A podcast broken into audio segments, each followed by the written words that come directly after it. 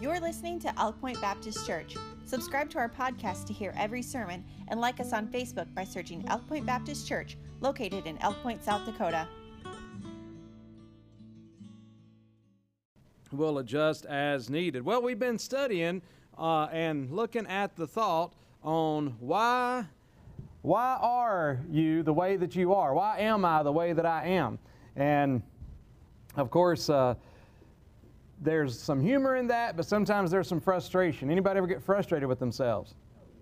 All right, I am. I'm telling you this morning. Uh, this is where I'm going to be teaching on the, the melancholy temperament today, and this is where I wished I had more of the melancholy temperament. Because uh, this morning, if you could see me, if you were melancholy, you would probably have a heart attack or something if you had if you were saw the way I was trying to get my stuff together this morning. Uh, I was running late as well, which is is a, a quality of mine.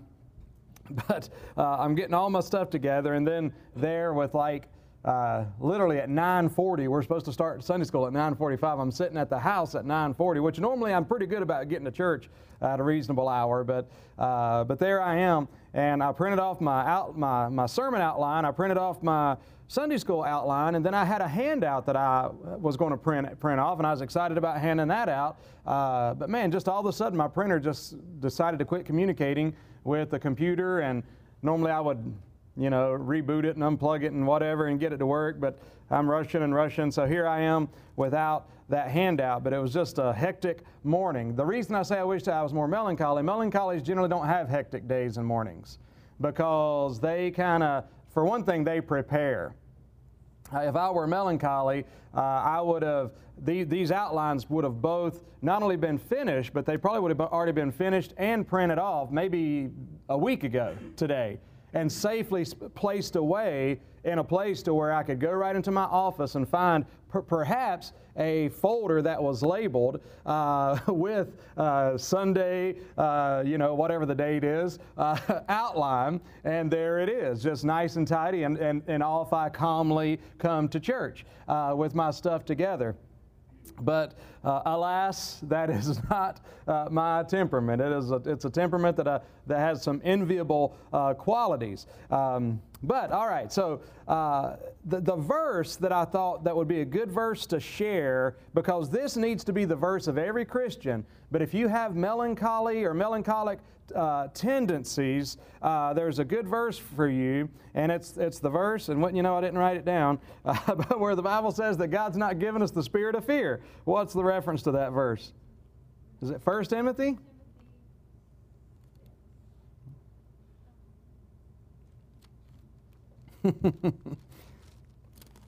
Again, a melancholy would never stand behind this pulpit unprepared. Um, and I'm prepared, but it's just in my own way. God has not given us the spirit of fear. I'm really hoping somebody bails me out here.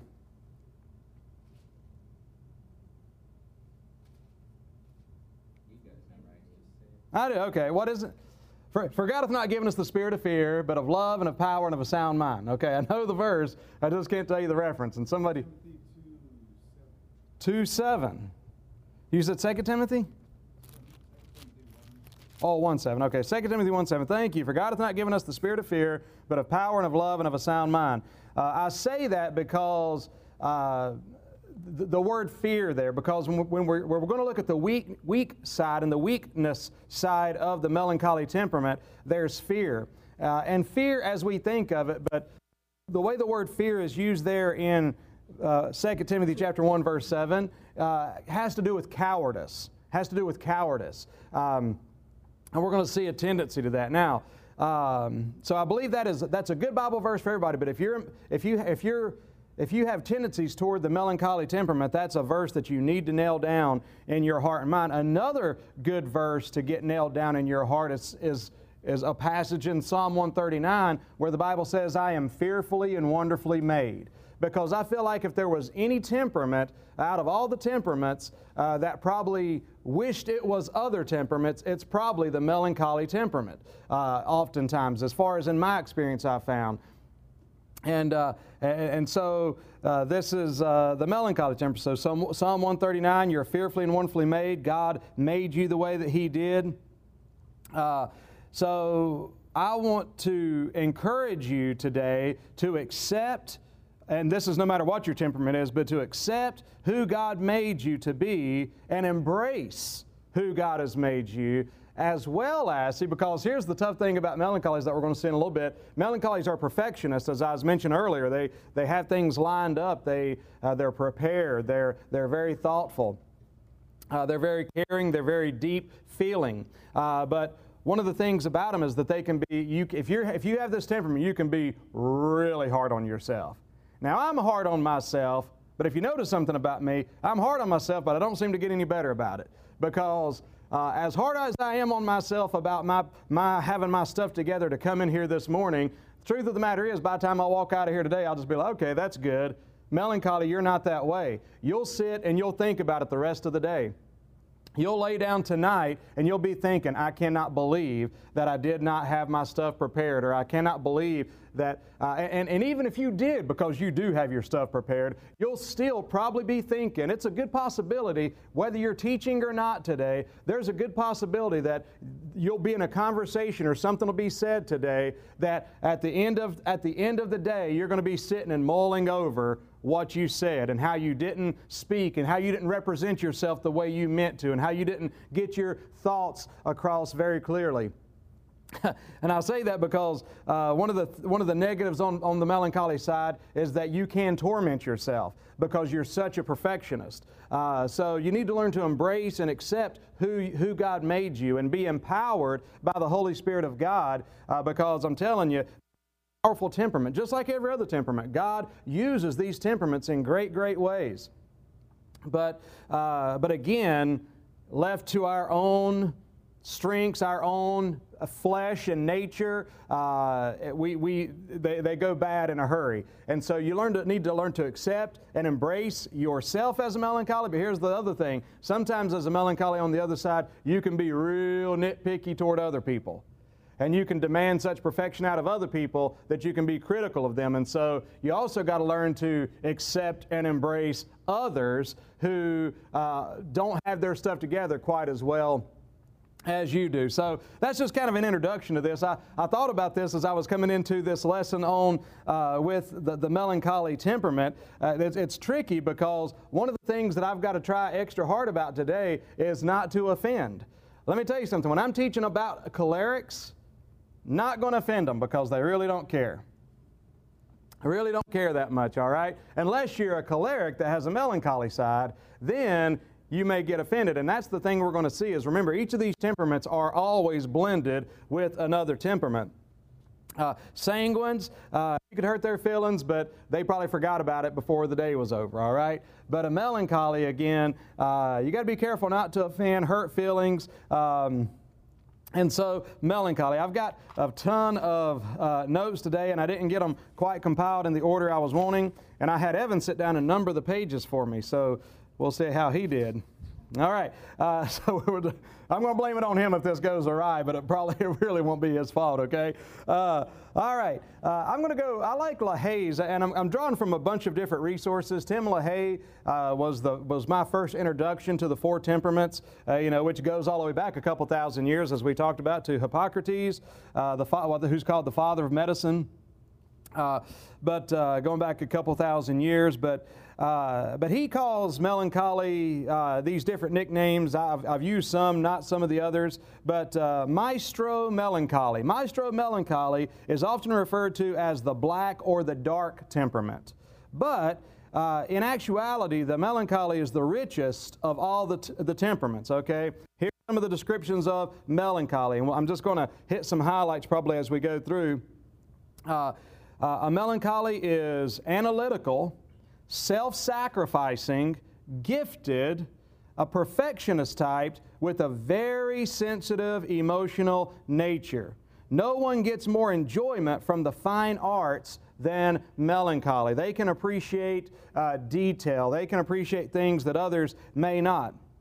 By nature, uh, a melancholy is prone to be an introvert, but since their feelings pre- uh, uh pre- predominate, uh, he's, he's given over to a variety of moods. Sometimes his moods will lift him to the heights of ecstasy that cause him to act more extrovertish. So melancholy can kind of be a tricky one because if your mood is very positive, you can actually be pretty outgoing. But uh, at other times, this temperament can be gloomy and depressed. Uh, during these periods, uh, you would be withdrawn and can be antagonistic. Maestro Melancholy is a faithful friend, but unlike the sanguine, he does not make friends easily because, generally speaking, a melancholy is a little bit more introverted, so they don't make friends as easily, but they are faithful friends. Uh, a melancholy will not push themselves forward to meet new people but they let people come to them, but they will not generally go out of their way to go meet new people. Uh, melancholy is perhaps the most dependable of all the temperaments because of their perfectionist tendencies, do not permit them to be a shirker, uh, you know, a shirker of responsibilities or to let other people down. His natural reticence to put himself forward is not an indication that he doesn't like people. He only, he, not only, he, he not only likes others, but he also has a strong desire to be loved by them, since disappointing experiences make him reluctant to take people at face value. Here's an interesting thing. Some of the interesting things I find about melancholy side is this. Uh, someone that has a melancholy temperament is prone to be suspicious when others seek him out or shower them with attention. They're wondering what the ulterior motives are. Uh, see, a melancholy often wants to be appreciated, but oftentimes when they receive say, a public acknowledgement or appreciation, they feel very uncomfortable. And when Mr. Sanguine walks up, uh, to, or if you're even in, if you're married, if you've got a spouse that has melancholy tendencies, and you're trying to shower them with how awesome they are and how beautiful they are or how great they are or whatever, they're probably going to be sitting there just like, oh, what do you want? What are you up to? Uh, they, they don't, they, the, so they generally don't take compliments very well, uh, and they generally don't give compliments very well. Again, because since they're very hard on themselves, they can do something better than just about anybody else. But to compliment them on that, they don't see it because what do they see? They know every little mistake they made along the way, and they knew that it could be better. So therefore, they don't just really relish and think, oh, wow, how great of a job I did. Uh, their exceptional analytic ability causes them to diagnose obstacles. And again, this is one of the uh, one, another one of the positive sides. Diagnose accurately the obstacles and dangers of any pro- project uh, that they're a part of planning. So uh, they, they look ahead. Again, they're very analytical. They, uh, they are slow to take action um, because they're analyzing. They'd rather analyze probably than do something. Uh, they'd rather analyze it, then analyze it again, then look it over again. Uh, versus the choleric temperament, of course, that just runs in full confidence. How can anything go wrong? Because I'm the one in charge of it. Uh, but, but the melancholy temperament sits back and thinks, I don't know. And therefore, a lot of times the melancholy temperament can be very indecisive. This is a. Um, and, and very hesitant to move forward, uh, to make a decision, to step out because uh, they, ha- they, they know what could go wrong. Okay, um, let's see. Uh, oh, yeah, and, when, diff- and when, when difficulties do arise, uh, one thing a melancholy can say is like, uh, never mind. Uh, they don't like the difficulties. They don't like obstacles. Obstacles, and that's one of the things, again, with being indecisive. If they're about to make a decision, they can sit down and calculate everything that could go wrong. And so, therefore, they say, you know what, I see a couple, I see a few too many obstacles in here. So, that as a result, I'm just not going to make this decision after all. Uh, so, uh, I got a lot of good points I want to try to get to here. Um, let's see, okay. Uh, char- this, this characteristic often finds melancholy reticent to initiate some new project or in conflict with those who wish to. So, again, somebody's ready, and you could see this develop in a home or in a church situation. Somebody's ready to move forward with the project. Let's, let's go. But the melancholy sitting back saying, wait, wait. Have we really looked this over? Yes, we've looked this over. But we have, have we looked it over again? And do you realize that this could come as a result of the decisions that we're making? Uh, and so they're just like, well, you know, it's constantly, let, us think about this, let's analyze this a little bit more. Uh, occasionally, when melancholy is in one of their uh, uh, great moods of inspiration, they may produce some great work of art or genius. These accomplishments are often followed by periods of great depression. Uh, melancholies usually find their greatest meaning in life through personal sacrifice. Personal sacrifice. And so, when you, and, and looking at professions and stuff, and, and many some, some studies uh, suggest that many, if not most, doctors have a melancholy temperament somewhere in them. Why? Because they give. Well, there's a couple things. There's a lot of self sacrifice involved, but uh, in order to get through the rigors of medical school and all that goes through that, uh, believe me, a melancholy temperament comes in handy to get through that type of uh, uh work and that type of, uh, you know, workload and so forth. Uh, so, melancholies usually find their greatest meaning in life through personal sacrifice. They seem to have a desire to make themselves, and this is another thing, uh, they on the negative side. So they're they're willing to sacrifice, but sometimes they can almost find some fulfillment in making themselves suffer. And so sometimes they make themselves suffer. They they they they they uh, again they inflict themselves with uh, with pain maybe hopefully not physically that is a possibility uh, but a lot of times it's just that they want to beat themselves up they want to beat themselves up, and they feel because they feel like they deserve it, and so there's some some kind of um, strange fulfillment in that. Uh, a lot of times they'll choose a difficult vocation involving great personal sacrifice. They tend to be very thorough and persistent in their pursuit of a chosen goal. Uh, they are more likely to accomplish uh, great good. As a general rule, no other temp- temperament has a higher IQ, as a general rule. So that doesn't always mean that melancholy is super smart, but it's, I mean, uh, among those with high IQs, uh, melancholy's uh, got a great percentage of that. And no one else is capable of such high quality, perfect. Uh, no one else has, has quite that ability. That's why one of the cool things about learning this temperament is that, or, or about the temperaments a lot of times, if you have somebody, if, if you're trying to hire somebody to do some, you know, for instance, if it's somebody in the construction business, what type of, what type, what side of construction can you imagine melancholies maybe thriving in? How about like cabinet making? You know, I mean, the intricate work, detailed work. Uh, and I have come to find that if I've got somebody doing work for me on my house, which we don't uh, do very often, dummy here tries to do it, uh, but, or tries to get some friends to help me do it. But if I'm trying to get somebody to help me with my house, it's good to get somebody that has, has a melancholy side to their temperament. Why? Because they're going to be detailed. Uh, they're not going to be just like, oh, yeah, man, it, it, we'll just throw this here, we'll just do this here, and it'll work out in the end. Uh, no, they're going to say, let this has got to be done right. This is the way it's got to be done. Yeah, but I want it done now. Doesn't? We're not, it's not about getting it done now. Unless, let me, let me throw this out there. We haven't got to the blends yet, uh, but if you're a choleric melancholy or melancholy choleric, some people call that, some people say that you're, you're your own worst enemy. Because choleric wants it done right now. You know, right now, fast, go. Get, you know, we got to get it done, get on to the next thing. But then your melancholy says, yeah, but it's got to be done right. And there's just this struggle within getting it done quickly and getting it done right. And there's just this constant battle. But, uh, but again, that's uh, the type of people. I'll give a couple of these anecdotes and then just try to hit, hit a few things here. Habits of temperament. We, we, uh, we've, with each temperament, we've looked at uh, how they drive, how they keep their yard, and stuff like that. Um, interesting things, and so just daily things. Uh, when a melancholy motorist leaves home, they're prepared for the trip very well in advance. They study the map and they know the best route from A to Z.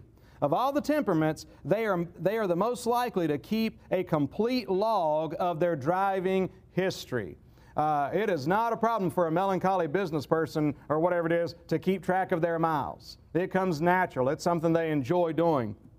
Their, their fuel consumption, right? They can tell you easily uh, the miles they get to the gallon, depending. Again, uh, there's some that may not be as mechanically inclined, but if they are, they can tell you that stuff. They're legalists by nature. They rarely speed, and even uh, and may even drive one mile under the speed limit.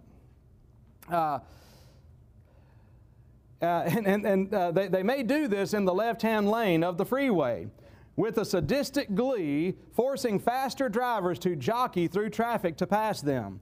If they get a ticket, it's usually for refusing to yield the left lane to faster moving traffic. Uh, because they're probably not breaking any other laws. Uh, but of course, at that time, their reaction will be one of great indignation because uh, they were the ones that were observing the speed limit. Uh, so, uh, very uh, particular, very safe, very um, uh, precise drivers. Again, you, this may manifest itself if you have a different temperament, that may come out in your driving. But again, uh, Melancholies are, uh, oh, the yards, the yards, okay. Uh, with a natural aptitude for growing things, uh, you can always tell a yard. If you have a, if you have a strong melancholy side to your temperament, you've got a good looking yard. I promise you that. Your yard looks good.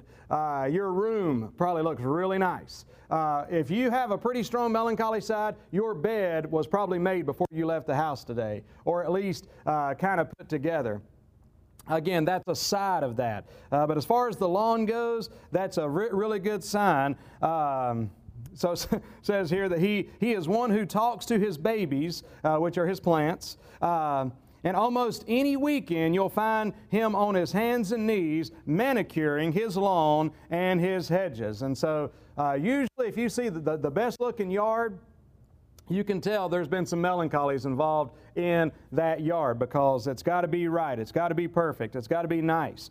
Uh, says they're picky eaters. It takes them forever to make up their minds about what to order. But once their food arrives, they savor every bite. Uh, of course, they're great at keeping uh, checkbooks and things like that, as you can imagine. Uh, okay, I'm, I'm going to go through, start going through some of these points that I highlighted in these mini notes that I had, and uh, just kind of see where we go here. All right, thinking about uh, melancholies, I said this already, but one of the things that can be a good and a bad. The good is that you are prepared when it comes to a project or starting something new. The bad thing is uh, they usually begin with a, a bout of hesitation and self doubt. So there's not a lot of confidence uh, many times with a melancholy person. Not a lot of ton of co- confidence there because again they know the obstacles. Uh, and this this goes the same way in a social situation. Um, you know, hey, I might go. I, I'd like to meet that person, but wait, if I were to go approach that person, what if, and they start thinking about all the things that could go wrong, and maybe by the time they're done thinking about it, that person has already moved on, or, uh, or they just decide, you know what, yeah, it's not. See, uh, the, the melancholy person, they, they spend, they're not seeking social events.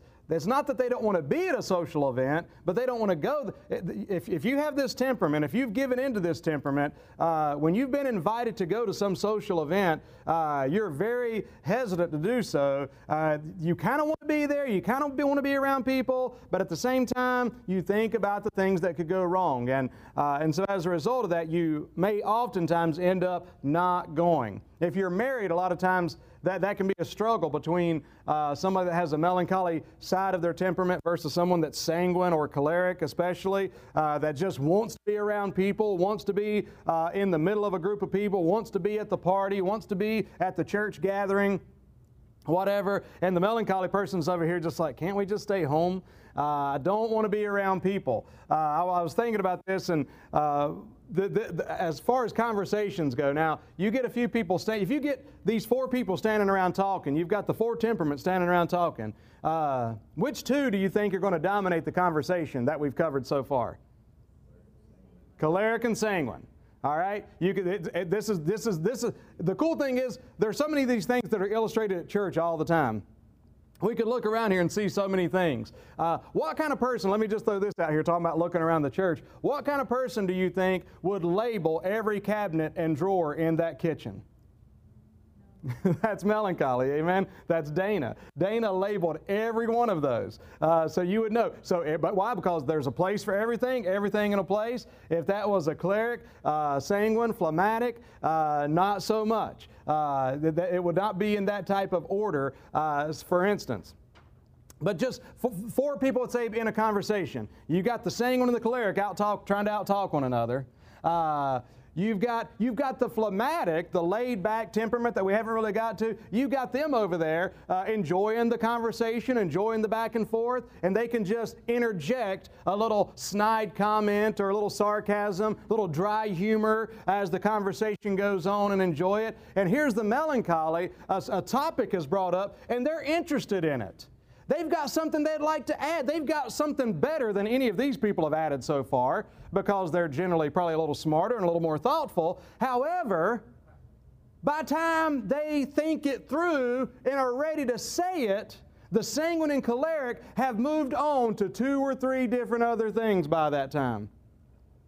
You know, this happens in our family sometimes. And it just, stop! I want to say something about the, the thing y'all were talking about three or four uh, subjects ago. I've got a thought for this, okay? Um, and, and, and that's something that, is, that a melancholy a lot of times has a hard, usually a melancholy will not speak up for themselves and say, hey, wait a second, I've got something to say about this earlier topic. Uh, but the, the shame is, is that normally they've got something better to say again than what's been said thus far. So, uh, if you've been in that situation, and let me tell you something, uh, uh, man, there's times you may, as a melancholy, you may have some admiration for the extroverted temperaments. In many ways, you may envy them being able to get up and talk and be so comfortable in their own skin and comfortable around people. But at the same time, when you're in conversations with them or when you're in groups when they're discussing, it can wear you out. I mean, you are tired by time you are done being around uh, these extroverted temperaments that, uh, that dominate conversation and so forth. Uh, okay, so uh, one of the good things about uh, melancholies is their ambition when it comes to the things that they're going to do. One thing you can almost guarantee with a person with a melancholy temperament, when they start a project, it's not going to be left unfinished. It's not going to be left undone. Uh, there's going to be no surface that's left on uh, left untouched. Uh, they're going to make sure that it gets accomplished. Again, uh, they may be hesitant to take on a project uh, because of their self doubt. But if they do take it on, you better believe it's going to be done and it's going to be done right and it's going to be finished. You probably don't have to really follow up with a, uh, with a person with a melancholy temperament. You probably don't have to follow up again with a choleric either. Uh, sanguine phlegmatic, that's two, two different stories. Amen. Those you're going to follow up on. Um, but that's another story. Uh, uh, I'll try not to talk about sanguine today. My son always, Evan always accuses me. You always want to talk about yourself. Uh, but that's a sanguine trait, let me tell you. Let me tell you something about, you know, enough about you, let's talk about me. My goodness, I, have been tired of talking about this. Uh, no, I'm just kidding. But that's kind of the, uh, what they can be known for. And you notice when I talk the negative on sanguines, always that's what they are known for. Same thing with phlegmatic. But uh, anyway, uh, again, one of the great things about melancholy is their loyalty we talked about. Um, one good thing about a melancholy friend is this they believe in your potential, and uh, whether you agree with them or not, they think they know what's best for you. And if you're a friend uh, on, a, on a level, uh, you know, to where you become friends with a melancholy person, they do think they know what's best for you, whether you think so or not, and they will tell you that. But one of the great things about being a friend and how to be a friend to someone that's melancholy is being supportive and genuinely sympathetic. Uh, this is an interesting thing. I, I, think I alluded to this earlier, so forgive me if I uh, accidentally hit something uh, or allude to something twice. But uh, melancholy friends, uh, a melancholy friend, uh, they, they long for affirmation. So if you're melancholy, you may want to be affirmed, you may want to be appreciated, uh, but at the same time, you don't want to be pointed out.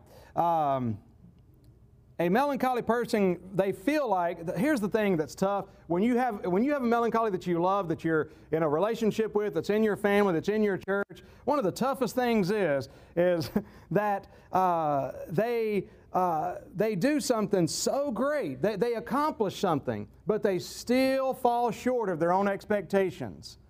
And so for some of us to have somebody close to us that's melancholy it can be a little frustrating because we love them so much and they're just like, yeah, well, I just something, something, you know, all negative. And you're like, are you serious? You're a blessing. Are you serious? Do you not realize what you have done?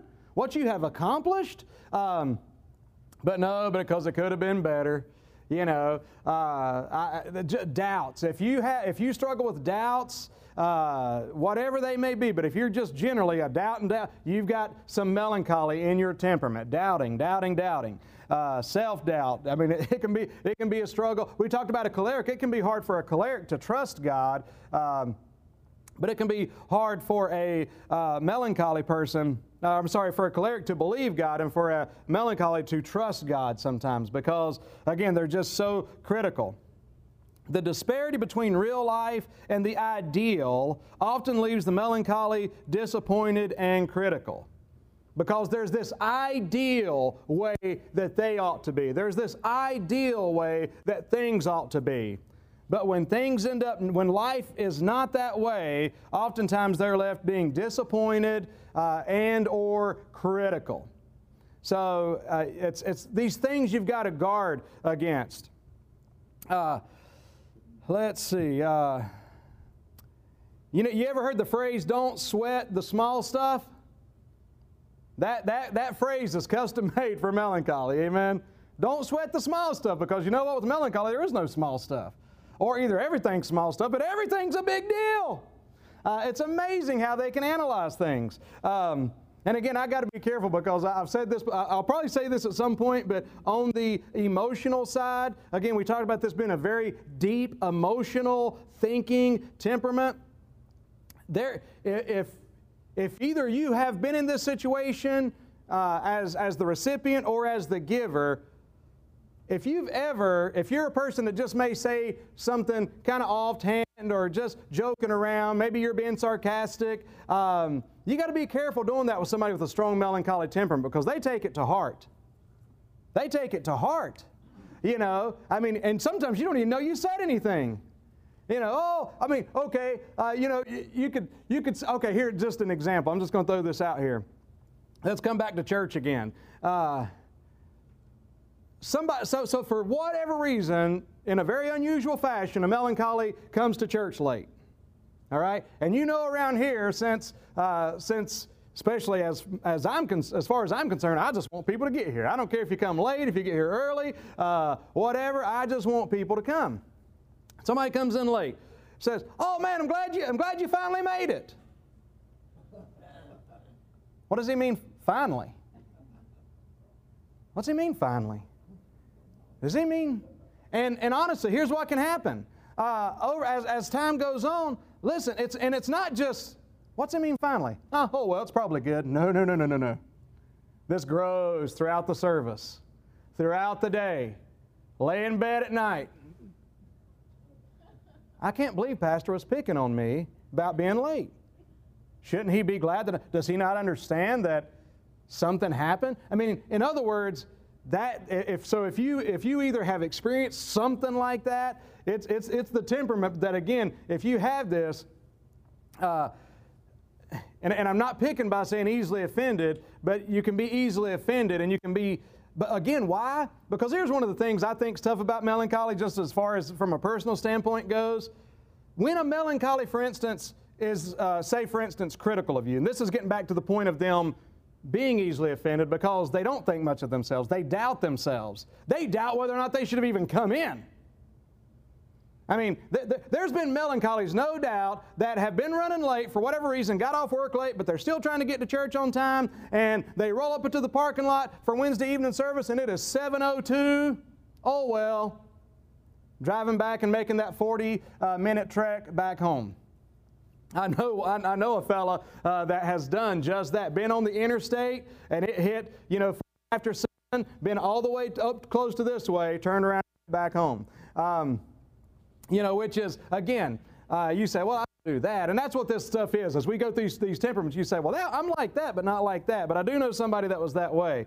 Okay, what, what's, what's troubling for me with uh, um, melancholy? Okay, so if a melancholy gets in a bad way and is, begins to be critical of you, you know, whether it's in the church, whether it's in your home, whether it's, you know, husbands, wives, kids, they're critical of you.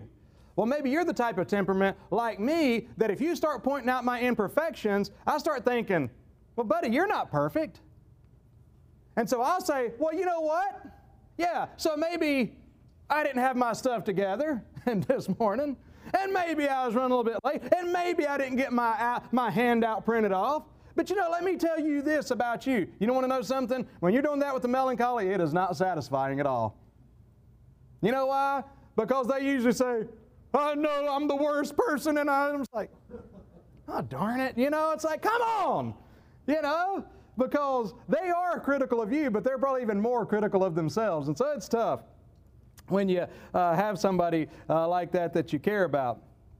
Uh, let's see. Um, yeah, I talked about sweating the small stuff. Uh, melancholy can preoccupy themselves with meticulous details and everything that could go wrong. And, that, and again, that's projects, it's life, it's whatever. Uh, again, this is the weaknesses of this temperament. When we preach about worry, man, your antenna's up. We all can worry. We can all be prone to worry, but none quite as much as this temperament because you know what could go wrong. You've done the math.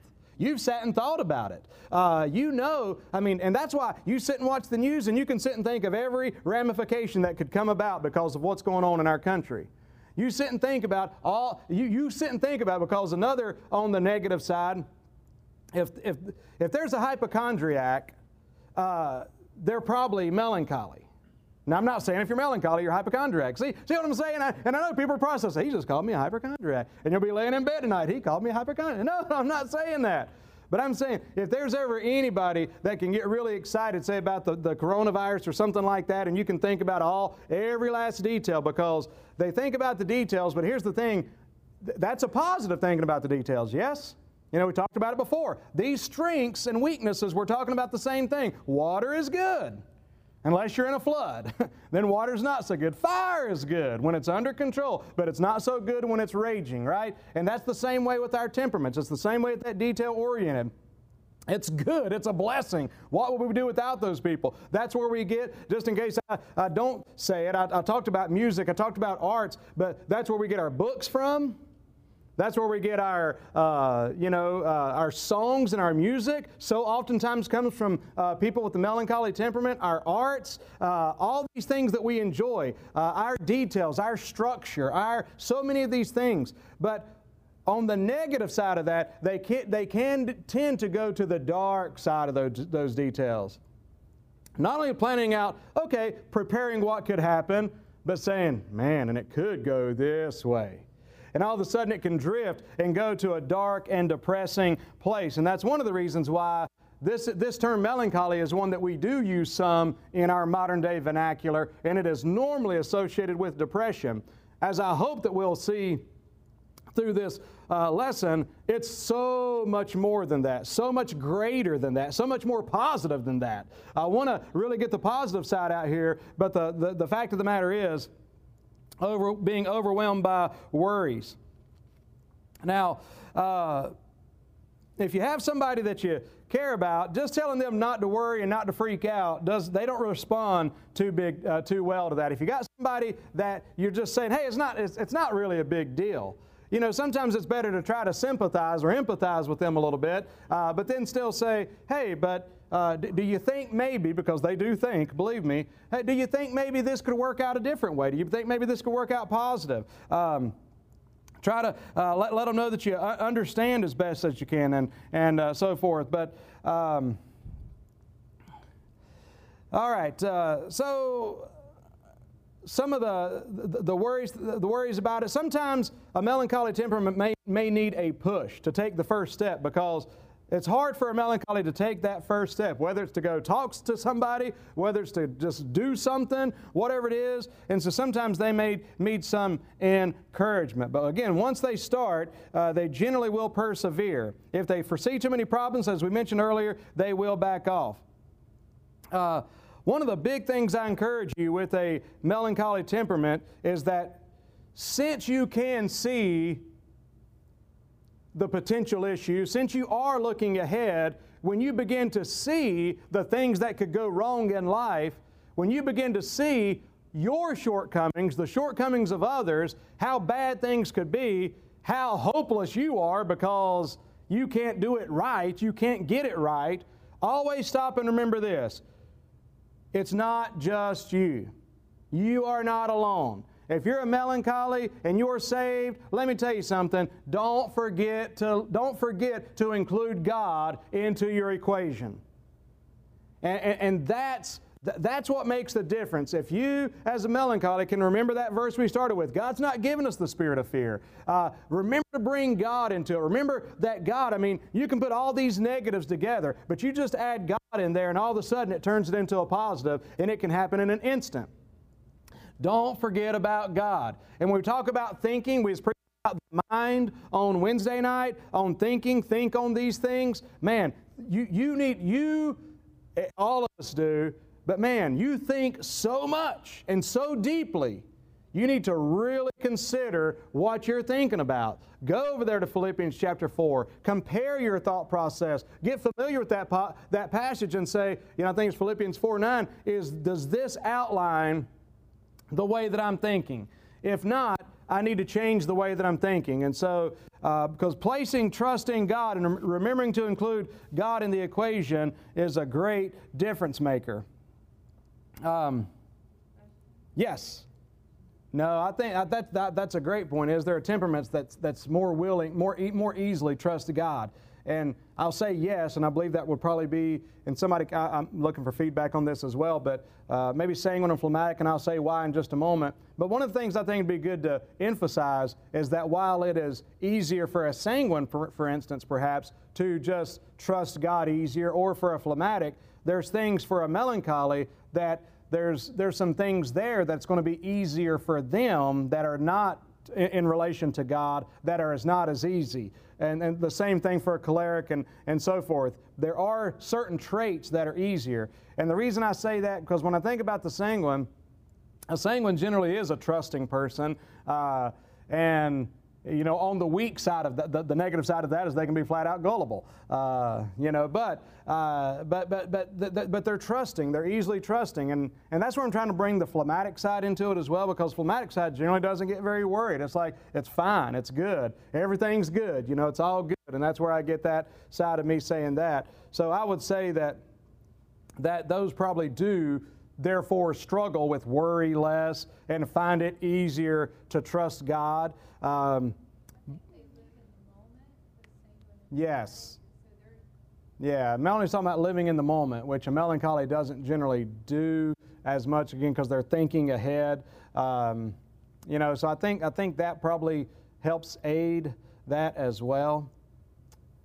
Um, so yes, I would say that it is easier and, and that's why I try to remember that because it is, uh, you know, a, a, sanguine nature, again, by, by, by nature is more positive.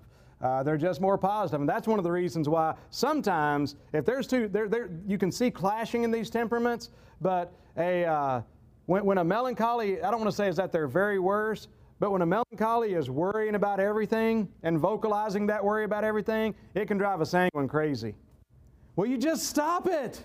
Quit worrying. It's going to be fine. You know, why would you even think about that? You know, but that, a sanguine shouldn't do that, but that's the way a sanguine feels sometimes, just because they don't think of it in those terms. So, as a preacher and a teacher, uh, not that I don't have a tendency to worry and so forth or not to trust, but uh, I, it, it, it generally is easier for me. But now, there's other things that I, that I need to be or would like to be for God that if I were melancholy, that's kind of what I was alluding to earlier, uh, I would read a lot more if I was melancholy. I read a lot. I, I try to learn. I love to learn. Uh, but man, it's, it's a struggle for me uh, to sit and read.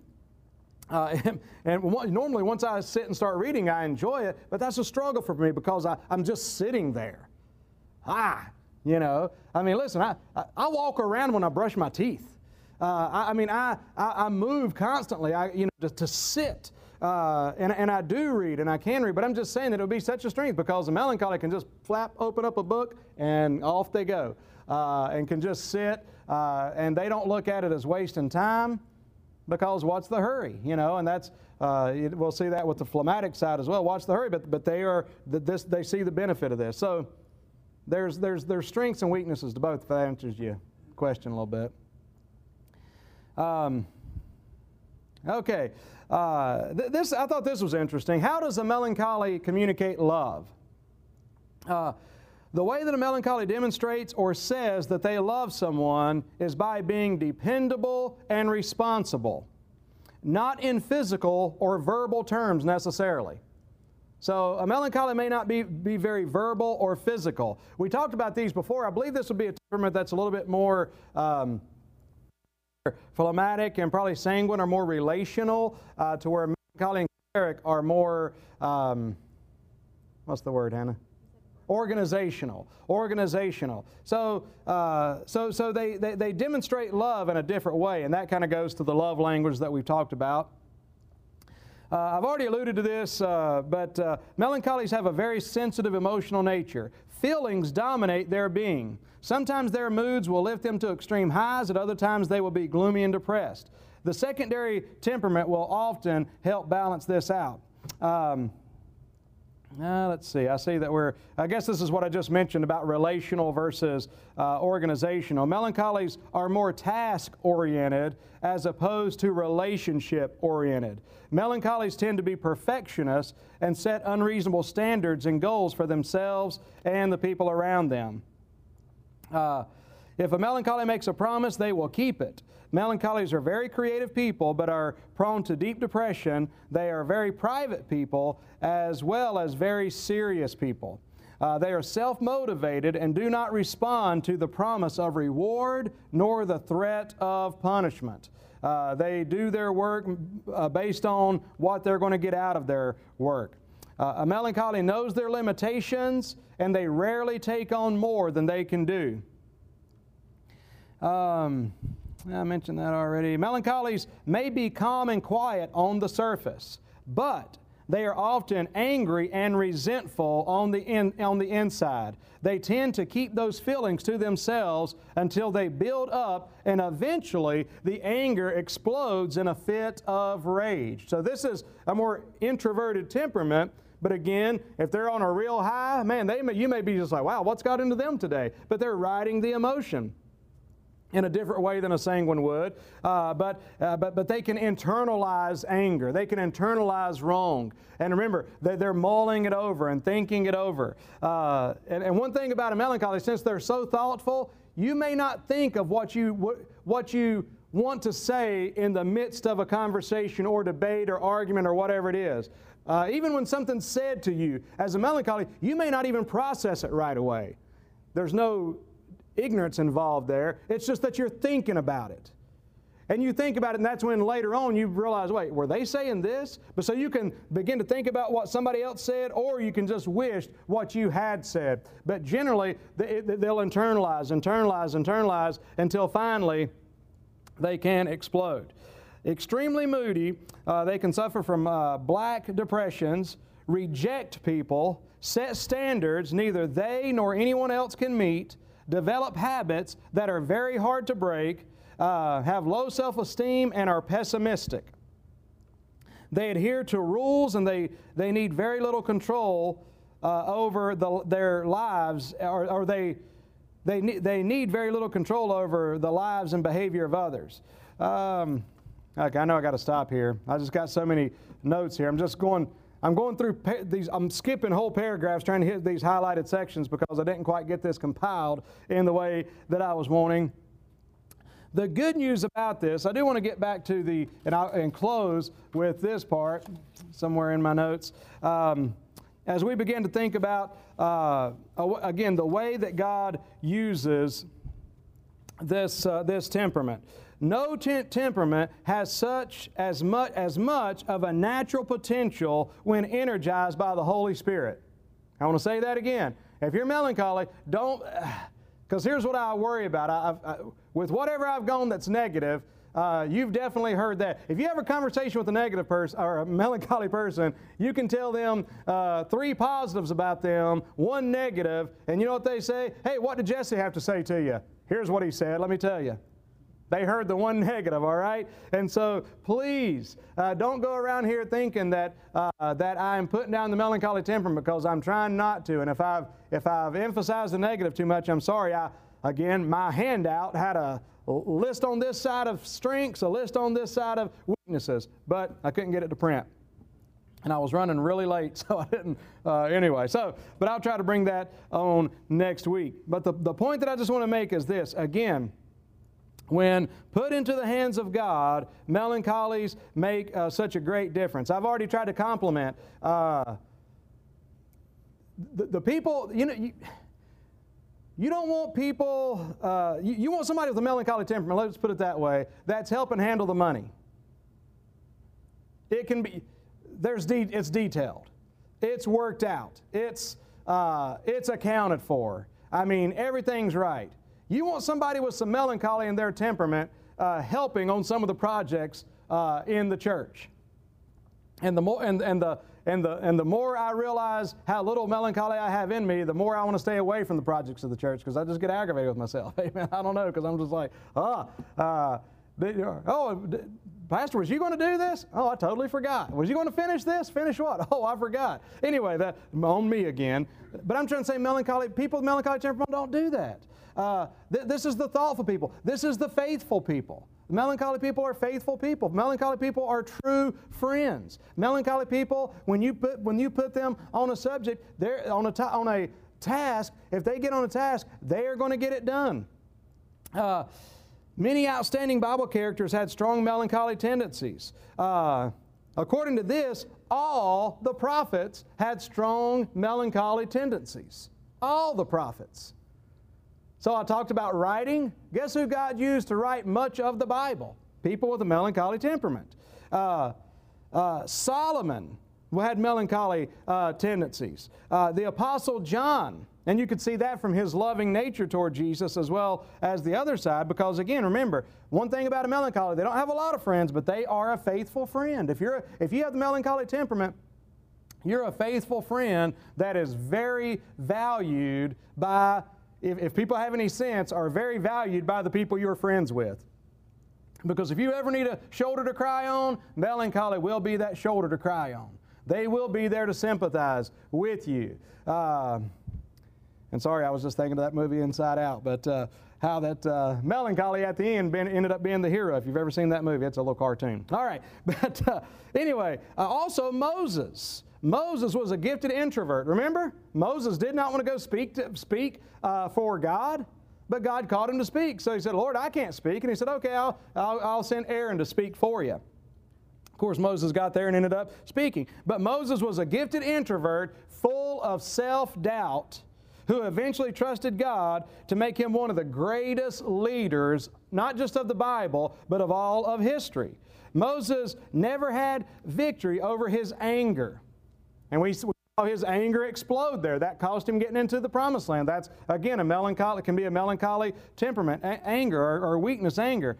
But, but, uh, the fact of the matter is, God uses uh, in a great, great way those of you who have melancholy tendencies to do absolutely great things for the Lord. Uh, and so, again, I'm going to end where I started, and that's, that's this. As far as cowardice goes, as far as fear, as far as hes- hesitancy, when it comes to doing something for God, God's not giving you the spirit of fear, but of love and of power and of a sound mind. Melancholy, that needs to be your, it needs to be all of our verses, but if you have melancholy tendencies, that needs, you might need to quote that verse every day. Another verse you might need to be very familiar with and quote every day I am fearfully and wonderfully made. I am not a mistake. I do not need to be more like Pastor. I do not need to be more like this other individual. God made me who I am. And so, in other words, we need to learn to accept and embrace who you are, and you need to learn to accept and embrace who others are. So, I want you, if you're a melancholy today, I want you, melancholy probably never do this, but I just want you to raise your hand and praise the Lord. Amen and thank God that God's made you this way. Why? Because you're an absolute gift. You're gifted. Um, uh, you know, again, it, as far as gifts go, you could be uh, gifted, especially in arts and things, arts and music, more than any of us, uh, uh some of us others would dream. Uh, but you are uh, gifted, and you are a gift, and so we appreciate you in the church. Amen. We really do, and thank God for you, and need more of you um, amen, to get and help take over something I'm trying to do that ain't going to get done. All right, Ron. Um, I would say that temperament plays a large part because, again, I believe that these we started this off by saying the thing about these temperaments is that I believe there is a hardwired nature, but I gotta, I gotta clarify hardwired because when we talk about the weaknesses, sometimes you look at the term hardwired and it's just like, yep, I'm, I'm mean or I'm lazy or I'm pessimistic and that's just the way I am. I'm hardwired that way. I'm not saying that. I'm just saying that we're hardwired to these. So it depends on your temperament a lot of times how you're going to react to these, but your environment can affect and maybe it can bring out uh, because I believe probably to some extent we all have some percentage of all four of these temperaments. For some of us, it might be like two percent or one percent, but there's something in there. But if but those things, but but I'll tell you, coming up in a bad home or something, um, yeah, the temperaments can definitely affect how you approach that. Uh, but regardless, it's God's truth that can set us free and help us, but it, it can affect it. I I had a, a melancholy, choleric dad. Uh, and I've had a lot of choleric, melancholy people in my life that God's blessed me with. Uh, but as a result of that, there are certain tendencies I have that are toward uh, perfectionism. I'm waiting for my family to laugh. But Evan's not going to laugh because he was actually uh, asking me just this morning you know, because I was talking about my shirt needing ironed. Uh, man, I, I, want my shirt ironed. I don't want to come to church with a shirt that has not been ironed. Um, and, and, and, and Evan. But, but Evan, he's a phlegmatic choleric, and he comes down, his shirt looks like it's been balled up in a box for the last three years and puts it on, and okay, ready for church. You're not going to church with that.